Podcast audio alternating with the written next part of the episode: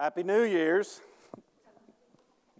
As many of you all know, well know, this beautiful, historic, and worldwide discipleship of knowing and following Jesus as guided and led and focused by the Christian year, that discipleship with Jesus has just begun afresh. We're in the new year. This is the first week of the new year. And Advent, since the fifth century, has been a time that through the scriptures, through the first coming of Christ, the people of God, we, Jesus followers, have our attention focused on a preparation, on a readiness, on an expectation and a longing. It starts strangely with focusing our attention on Jesus' second coming as a way to move us into a readiness and a preparation of heart, to enter afresh His first coming, to remember it so as to enter into it afresh. The deep realities and all the benefits of God being with us, atoning for the sins of the whole world, reconcile, reconciling us to Him, filling us with His dear presence and intimacy in the person and the power of the Spirit. So happy New Year's. And as we turn our attention, the season of Pentecost ended and the discipleship of Advent begins with Jesus turning our attention to his second coming. What will it be like? How are we to be ready? What will happen then? These were the questions his disciples asked him in this sermon that uh, our lesson is a part of. They said, Lord, could you tell us about the signs of the end of the age? Could you tell us what the end would look like? You know, I used to measure my Christian life by sort of, for the lack of a better term, mystical or sort of sensate experiences with God. Spending time in the Word, praying, uh, opening myself to the Lord, and there is something that's better experienced than explained. There's a sense of God's presence and His unction and His anointing, and how He can flow into us and through us, saturate us with His presence, with His love. I, those used to be the ways I would check my pulse. Or I would go to this sort of motif How am I doing in my uh, repentance, saying no to sin and saying yes to Jesus? How am I doing in my sort of uh, fulfilling my role as a husband and as a brother or as a pastor or as a friend or a father? But you know, at this season of my life, and I'm old enough to have lots of seasons of life. I know I look 30 years old, but I'm actually twice that and then some. That's depressing. But what I have come to really assess my relationship with Jesus from are Ogilvy's and Jason's, are homeless folks, are folks who don't seem to have any orientation or consideration of how ordered and mature and focused my life is after a lifetime so that I could just be fully present to Jesus and fully present, and here's the kicker, to those on my schedule. I was a priest in Columbia, South Carolina, and also a professor, and Ogilvy always seemed to come at this time of the year, right where you are stressed out, huge demands, really important things I needed to give myself to with God and others. And Ogilvy would come wanting something, at least just my face and some time. And I've found that if my heart is really attuned it's kind of a pop quiz from Jesus. If I'm really in walking with Him and seeing things from His perspective, I tend to take time to just be with Ogilvy. Or here in Wilmore, it's Jason, which you'll hear more about soon. And I find that Jesus is marvelously present in the least of these. Our scripture today is a bit of an apocalyptic and prophetic swirl. It's a part of Jesus' one of his last sermons, one of his longest sermons. I've already told you it's in response to his second coming, a lot of it. And in this sort of four foretelling and forthtelling swirl, this sort of apocalyptic and prophetic and eschatological uh, views of what's coming, Jesus begins to lay out some of it, certainly is about the destruction of the temple in 70 AD and some of the tri- tribulations and betrayals and, and persecution that the his disciples are going to suffer, but some of it clearly is about the end of the age, where he comes like the lightning as the King of Kings and the Lord of Lords with the trumpet sounding. And it's from that second coming vision that this snapshot that is our scripture today comes. It's the last part of, in some ways, this last, at least semi public sermon. If we have eyes to see it, I think this is what it is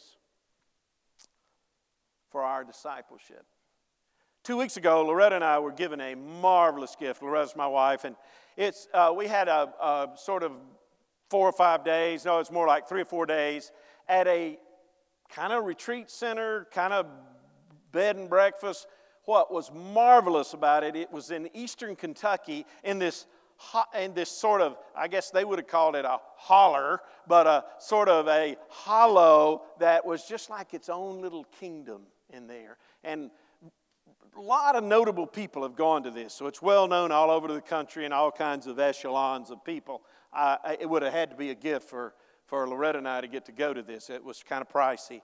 And we were seated at the table. It's one of these where you eat with all the guests. There's all kind of cabins and whatnot. And as we sat with this particular, at this table with, with uh, across the way from a couple, they both said, Well, we're chemical engineers.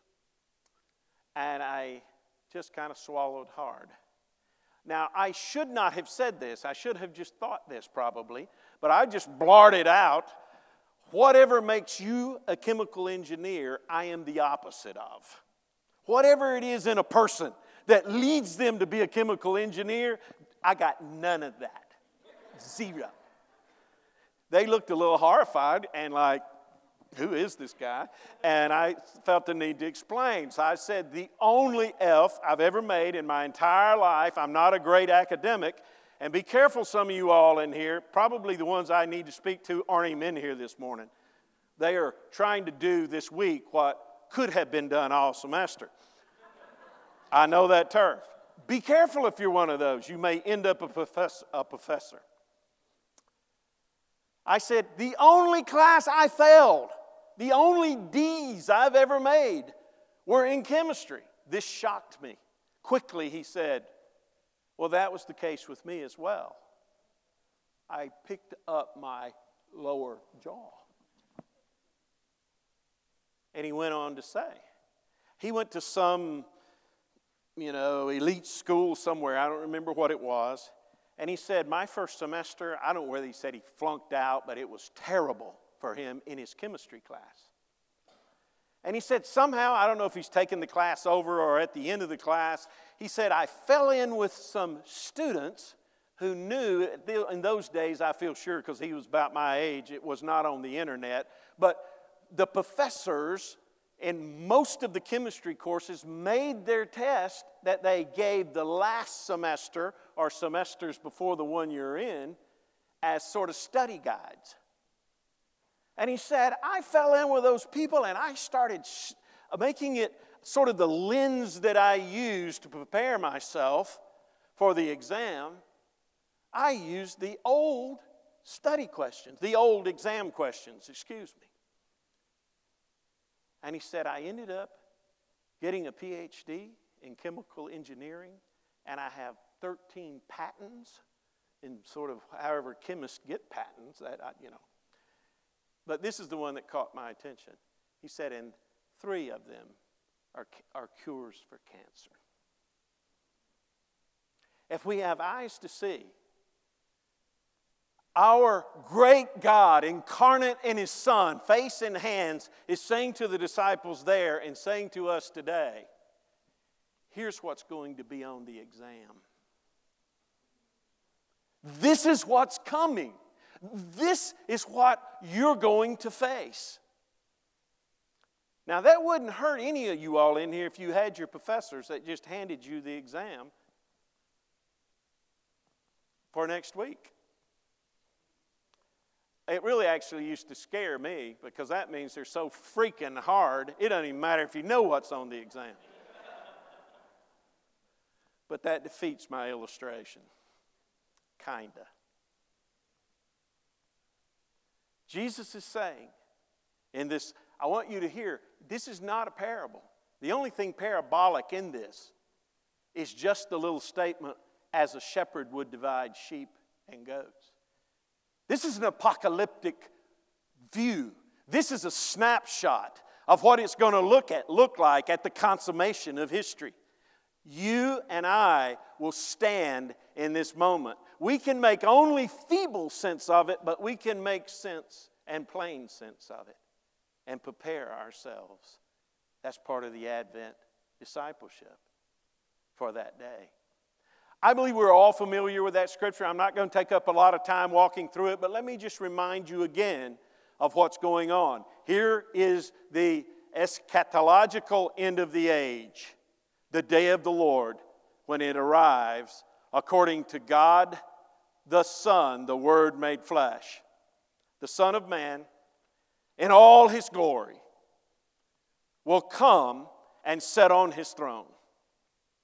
And then all humankind that's ever lived, whoever will live before that time comes, who are alive at the time that it comes, all will be before the throne of God. We have in Revelation 20 a picture of this with the king on the throne and, and details about the dead, the seas giving up their dead, and the graves giving up their dead, and the book of life being opened, and the book of judgment being opened. But in this picture, Jesus says it in these terms and he will divide all of human history, all human beings, excuse me, not history, and their history, into two categories.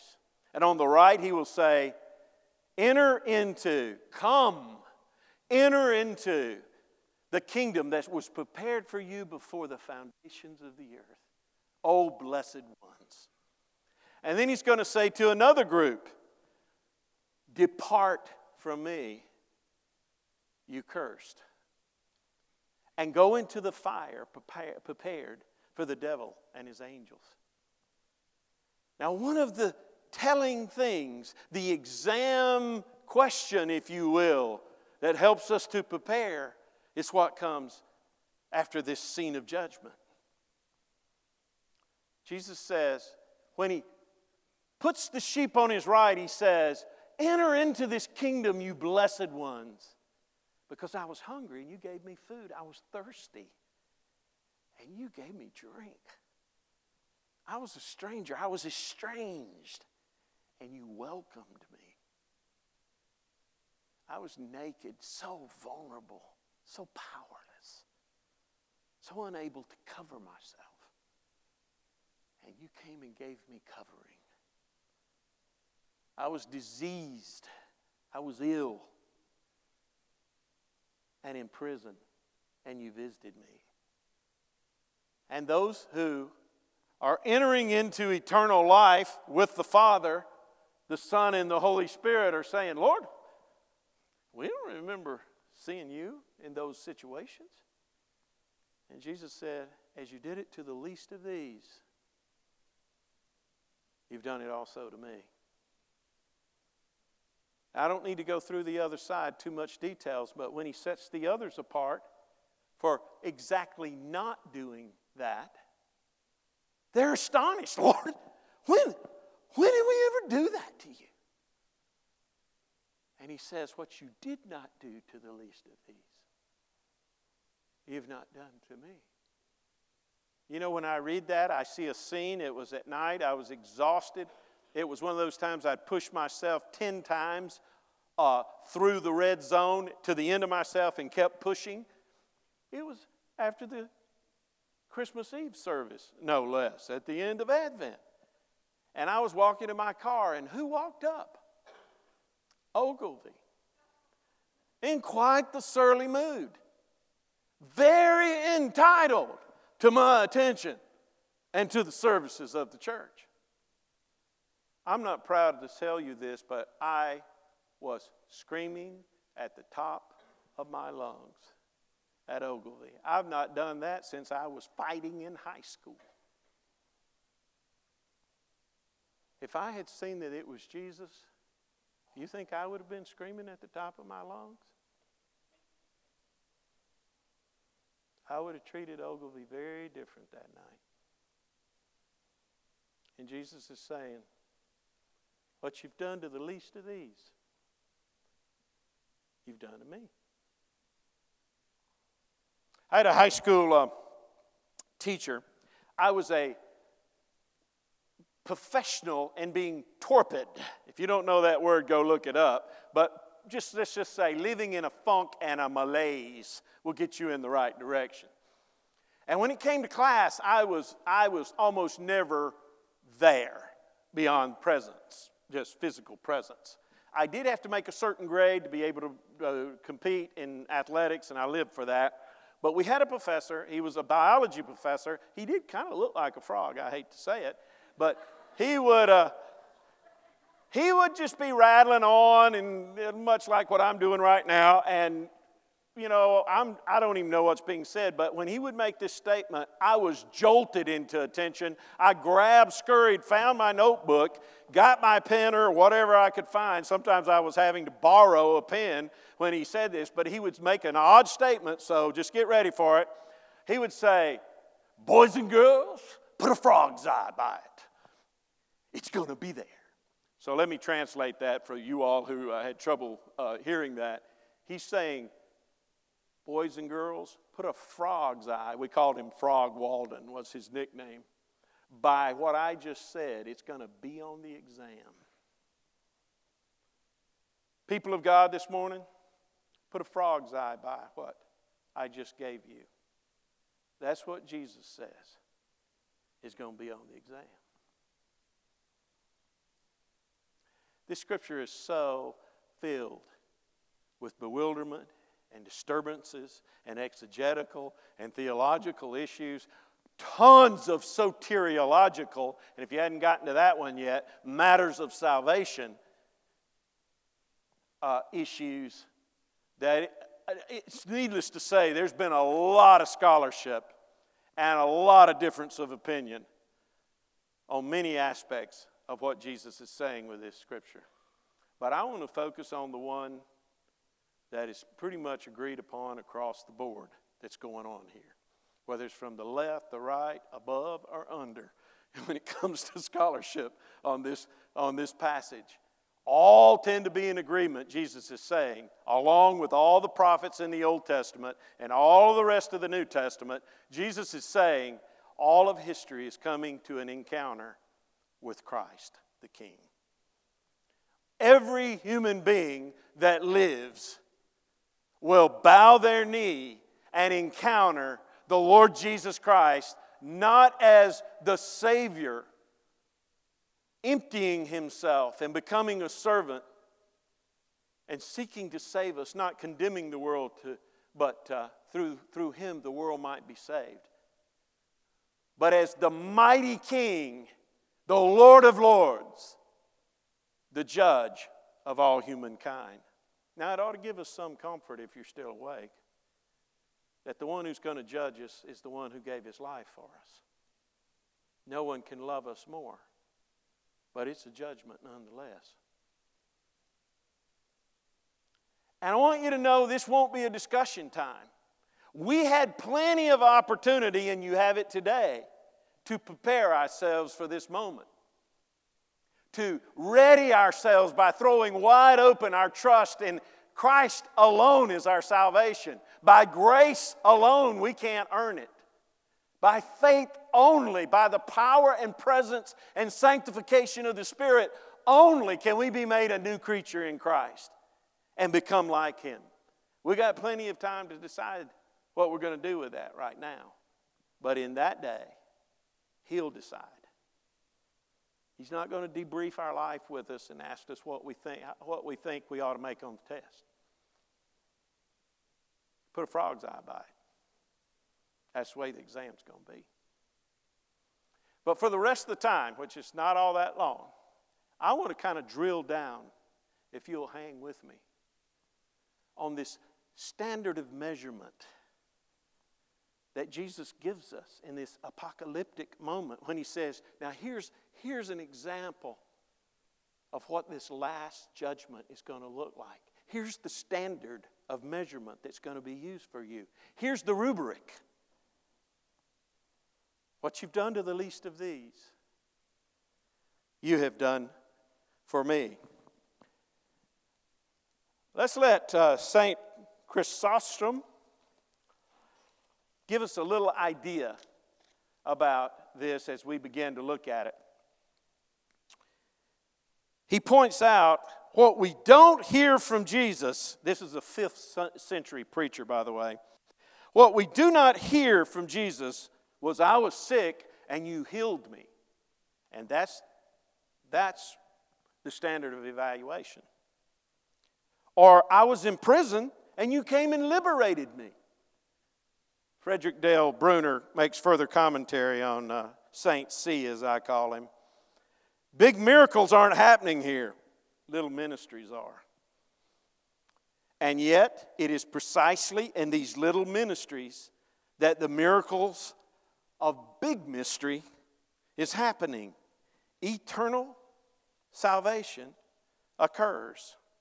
Whether we call these economic ministries, social ministries, political ministries, whatever we call them, these ministries are within the reach of every one of us. Every person has access to Christ through needy people.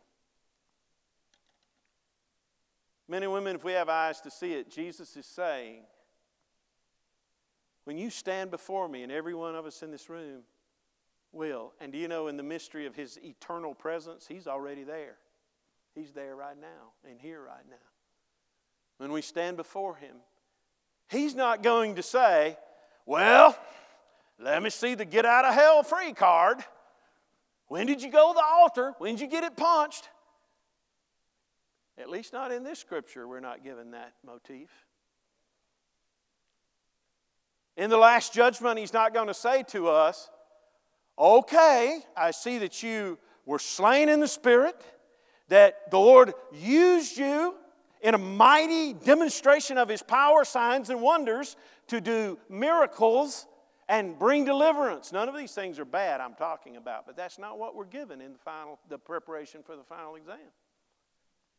In fact, in Matthew 7, that one's even given as someone coming and saying, Well, let me in. I've done miracles in your name. I've cast out demons, and I'm for all of that stuff. I'm for all of that stuff. But Jesus says, Part, I don't know you. What we have here is Jesus in all of his glory, all of the human race before him, and he's saying, and I want you to hear this loud and clear none of us have a prayer of doing this out of religion or kind of willpower and being what we ought to be to all the poor and all the least of these. And that's a nightmare. We will have to receive his new creation by faith. We'll have to be filled with the Spirit. But Jesus is saying, the medium that I want your relationship to be played out with me is infleshed. You know, since Jesus came in his first coming, that's the last part of Advent preparation. God seems to be especially into incarnation. Now, it's the Gnostics' worst nightmare. It might be the American evangelicals' worst nightmare. That all it seems that Jesus has in his mind as the playing field for our meeting Him and being met by Him always has a human face and a human hand involved.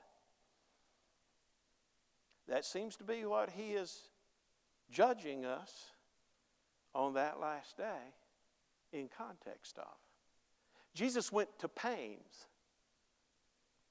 all four Gospels, to say that He indwells. We get this one, this one's easy for us. In His church, in His people. And He says this don't miss this, Asbury seminarians, call to ministry. If they listen to you, they listen to me. If they accept you, they accept me. If they get me, they get the Father. Can, can you hear that co-inherence? Christ in us and others relating to us, they are relating to Him. Now, it starts to make me a little nervous when in Matthew 18 he says, and oh, by the way, anyone who accepts a little child that he stood in the middle of them, maybe a four year old child, if you accept this child in my name, you get me. If you get me, you get the Father. Ooh.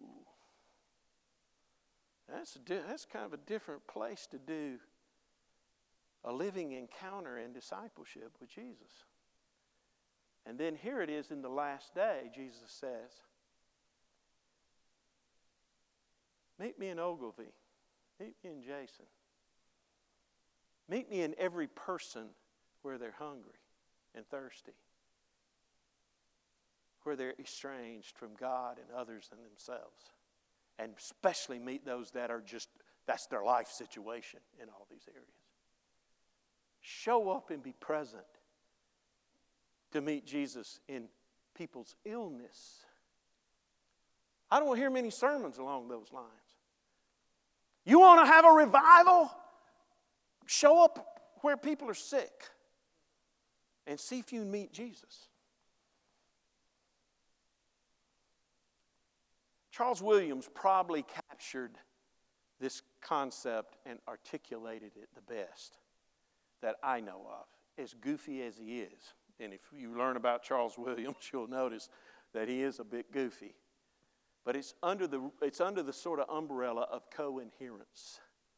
God co inheres each member of the Trinity. God co inheres hum- humanity and the Godness of God in Christ. And He co inheres Jesus' prayer for our oneness in us.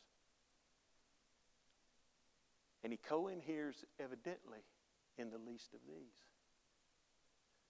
Well, let me illustrate and I'm done. I want to do this with great reverence. I tremble that I am going to mishandle this illustration. And would you pray for me? because the dignity and uh, the sanctity, really, of Jesus in the least of these could be violated even as I'm preaching the sermon. But I have a young man that was in my youth group years ago. I've known him for 30 years that lives here in Wilmore now. He's actually homeless. I'm going to call his name because I want you, as the body of Christ, to take him in. He's estranged, he's hungry, he's thirsty. He's imprisoned.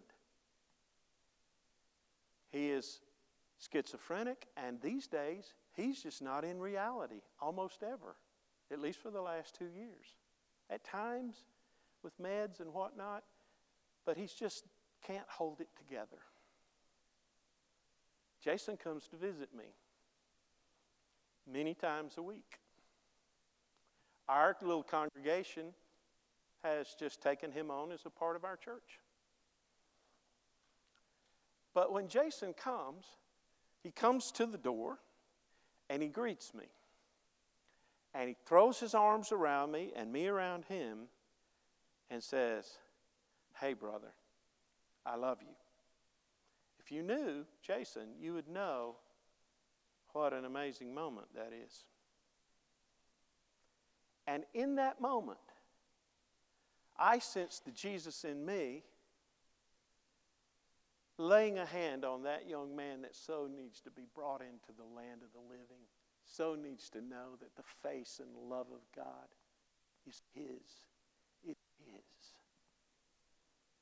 And when he puts his arms around me and says, I love you, somehow, in the mystery of what I'm preaching today, in the last two years, I've met the unvarnished, unconditional, life restoring, life transforming presence and power of Jesus through someone who's not in their right mind, hugging and being present to me.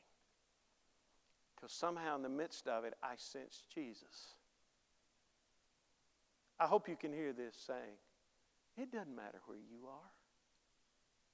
Doesn't matter where you are.